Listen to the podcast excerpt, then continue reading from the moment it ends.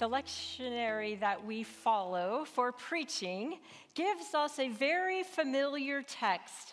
It is found in Matthew, Mark, and Luke. Today, we're going to hear it from the Gospel of Matthew, chapter twenty-two, verses thirty-four through forty. Hear now the word of God. When the Pharisees heard that Jesus had silenced the Sadducees, they gathered together, and one of them, an expert in the law, asked Jesus a question to test him. "Teacher, which commandment in the law is the greatest?" Jesus said to him, "You shall love the Lord your God with all your heart and with all your soul and with all your mind. This is the greatest and first commandment. And a second is like it. You shall love your neighbor as yourself. On these two commandments hang all the law and the prophets." This is the word of the Lord. Let us pray. Speak to us, Holy Spirit, through these familiar words of Scripture. Move through this place, engage our minds, penetrate our hearts, and fill us with a love that transforms our very being. In Christ's name we pray. Amen. In Jesus Christ Superstar, Mary Magdalene sings, "I don't know how to love him."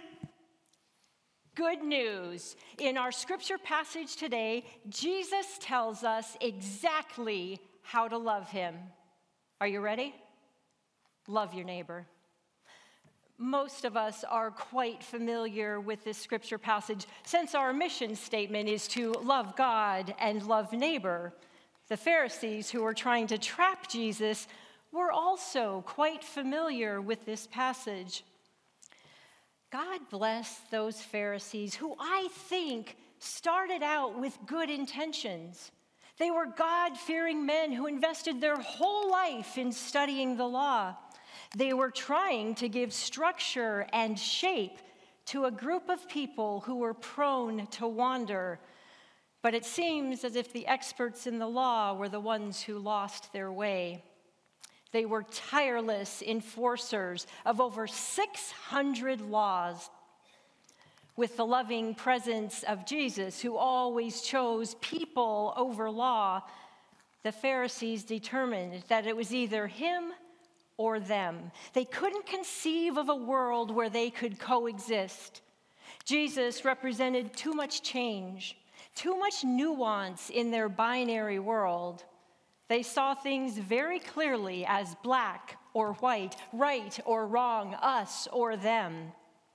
So the leaders of the law kept setting traps for Jesus so they could get rid of him once and for all.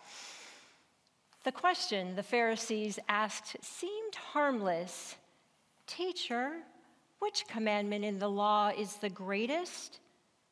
But it really was a trap. If they could trick Jesus into picking a favorite com- commandment, he'd be guilty of heresy, since every commandment represents the very word of God. Mere humans cannot presume to evaluate divine law. When Jesus doesn't take the easy answer by saying something like, "Each commandment is my favorite," they think they've got him. But then, in a moment of sheer brilliance, Jesus begins by quoting the single most famous verse for Jewish people then and now. Deuteronomy six four is called the Shema, which in Hebrew is hear or listen. When it comes to that verse, it goes like this: "Hear, O Israel, the Lord your God is one. Love the Lord your God with all your heart and with all your soul and with all your strength." Every Jewish child and adult, beginning at the beginning and end of each day, traditionally recited the Shema. In fact, I saw a contemporary version of it in the Shabbat service book at Temple Sinai when we worshiped with our brothers and sisters on October twentieth. And I want to share it with you. One word that they use that we might be unfamiliar with is mitzvah, which commonly is understood as good deeds. So this is based on Deuteronomy six, verses four through nine. "Love your God with every heartbeat, with every breath, with every conscious act. Keep in mind the words I command you today. Teach them to your children. Talk about them at work, whether you are tired or you are rested. Let them guide the work of your hands. Keep them in the forefront of your vision. Do not leave them at the doorway of your house or outside your gate. They are reminders to do all my mitzvah, so that you can be holy for God. I am Adonai, your God. I led you out of Egypt to become your God. I am Adonai, your God. Isn't that beautiful? Love your God with every heartbeat, with every breath. And then from that love, we are motivi- motivated, inspired, and empowered to do mitzvah or good deeds. I wonder if a mitzvah might be like the barista at a Starbucks in Corpus Christi, Texas, who noticed an older man whose behavior might make some uneasy, especially when he began talking to a teenage girl. The barista walked over to the table and handed the young woman a hot chocolate that someone had forgotten to pick up. That's so nice, right? But on the cup, he had written these words, "Are you okay? Do you want us to intervene? If you do, take the lid off of the cup." By choosing a passage that is core to the Jewish faith, we can imagine that Jesus has their attention. And even though they only asked for one commandment, feeling generous, Jesus offers a BOGO, buy one, get one free. He says that the second commandment is like the first, not similar, but of equal importance and inseparable from the first. To love God is to love one's neighbor, and vice versa. Between these two loves, Jesus manages to catch every single commandment you could ever name, for they all have something to do with either loving God or neighbor. Love the Lord your God with all your heart, soul, and mind, and love your neighbor as yourself. It just rolls off of the tongue. Sounds simple. In fact, I see it as a three-legged stool. Our life is the seat, and we need all three legs to have a solid foundation. Again, sounds simple, but I wonder why it's not so easy. I don't think our American culture is particularly helpful with these commandments. In the United States, we value capitalism and competitiveness. I'll never forget the story I heard at the youth conference in Montreat one summer.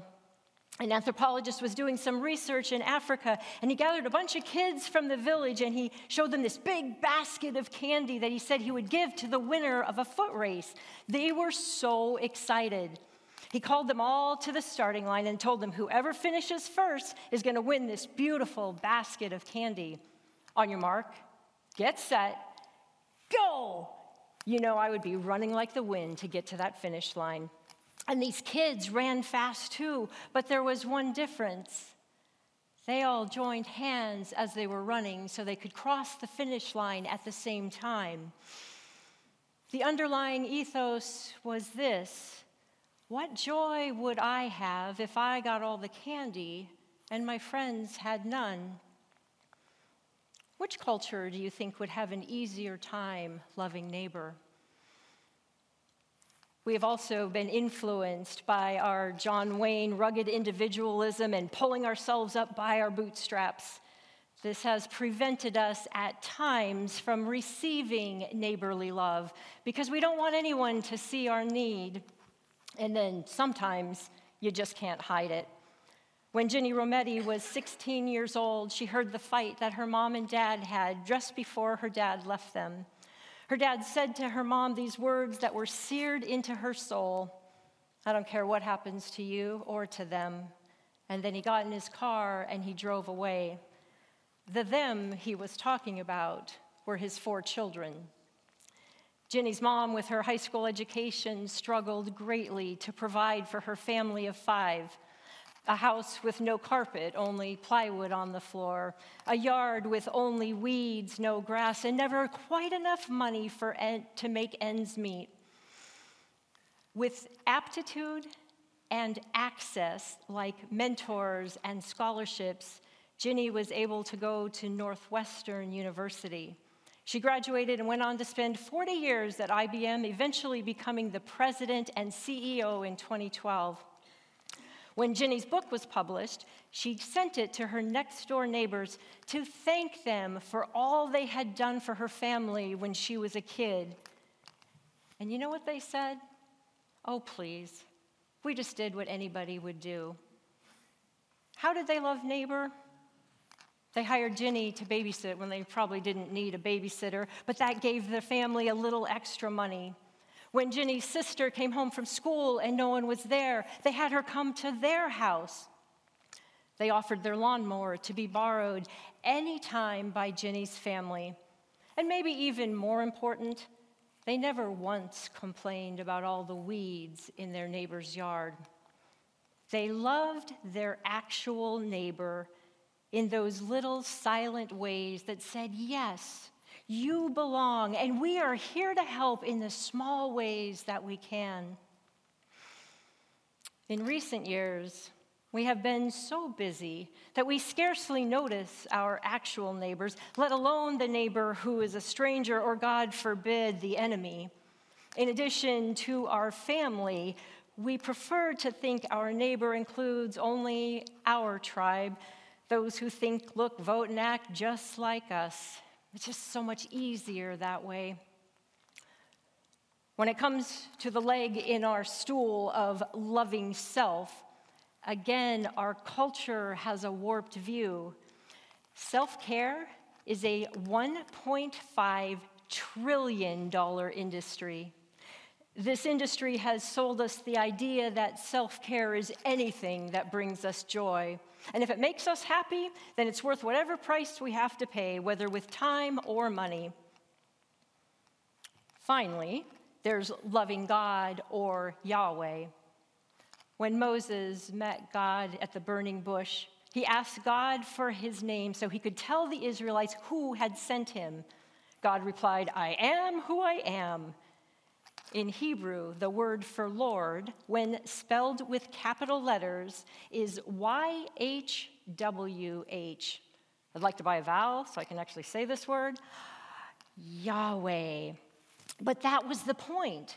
The name of God was so sacred to the ancient Israelites that it was only spoken aloud one time per year by the high priest. Today, we frequently hear the Lord's name taken in vain. And in our one hundred sixty hours per week, many of us have managed to corral God into one hour, and we're the ones in church. So I want you to imagine that you're sitting on your three-legged stool. Love God, love neighbor, love self. How does it feel? Are you secure? You have a solid foundation? Or is your stool a little wobbly? I think we can feel fairly stable when we're at church. Our sense of self has been right-sized to our identity in Christ. We are a beloved, forgiven child of God. We are singing God's praises and being darn friendly to our neighbors, unless, of course, they're sitting in our seat. Just kidding. Our stool can feel solid when we are loving neighbor through volunteering at the food pantry or tutoring a child or building a habitat house. Likewise, our stool is steady when we're watching the devotions, attending a small group, singing in choir, or going to Wednesday Night Life. And that is good. But how are we doing the other hours of our lives? Those hours when we're in our neighborhoods or at work or on the golf course or at the grocery store or caught in traffic. You know how we have so many distracted drivers today? Imagine you're sitting at a red light and the car in front of you is plastered with bumper stickers of the other persuasion. Both are on the screen, so you get to focus on the one that frustrates you the most. You got it? The light turns green, and Mister Distracted Driver, who is probably scrolling through his phone, doesn't move. He just sits there. How well is your stool holding you up now? Are you lovingly giving this neighbor the benefit of the doubt, or are you thinking other things in your head? If you're like me, the love neighbor leg is feeling a little shaky. And that's just one small example of the kind of people who can be harder to love. Maybe it's that ungrateful homeless person, or the bigoted neighbor, or the narcissistic uncle. The list goes on and on. I may need to read over Jesus' command again, but I don't think there's an exception clause. I didn't see a little asterisk with a footnote that gives us a list of all the people we don't have to love. Which brings me to the greatest leg of the stool: love God. I believe the only way we can love neighbor and self outside of church activities is by loving God and receiving God's love. What, Je- what Jesus commands us to do is impossible without the love of God in our being. Love is not an emotion or an obligation, but is God present in our soul. When we love others with warmth, affection, and care, it is God loving them through us. Allowing the love of God to penetrate and reside in our hearts will transform our lives, and it happens one breath at a time. Chris Lacey wrote that scholars and rabbis say the letters Y H W H represent breathing sounds or aspirated consonants. When pronounced without vowels, it sounds like breathing. The inhale sounds like Y H. The exhale sounds like W H,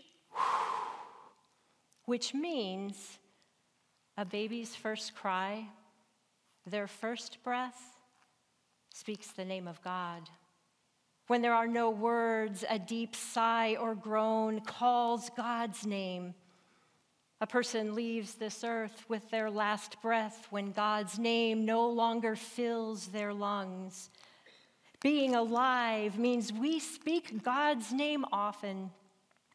Perhaps it is heard the loudest when we are the quietest. In sadness, we breathe heavy sighs. In joy, our lungs feel like they will burst. In fear, we hold our breath and we breathe slowly to help calm us down. When we're about to do something hard, we take a deep breath to find our courage. Breathing gives God praise even in the most challenging moments. Whether awake or asleep, God chose a name that we can't help but to speak every moment we are alive. Now, we may need to give some intention to our breath, so we are aware that the love of God is in every breath we take, allowing the love of neighbor and self to naturally flow. There was a man who saw a snake burning in a fire, so he reached in to rescue it. As he pulled the snake out of the fire, it bit him, and he dropped the snake immediately. He then went to get a big, long stick, and he pulled the snake out of the fire, and he set it over off to the side. A person who had, who had observed this asked the man why he would save a snake that bit him. The man replied, "The nature of the snake is to bite. But that's not going to change who I am. My nature is to love."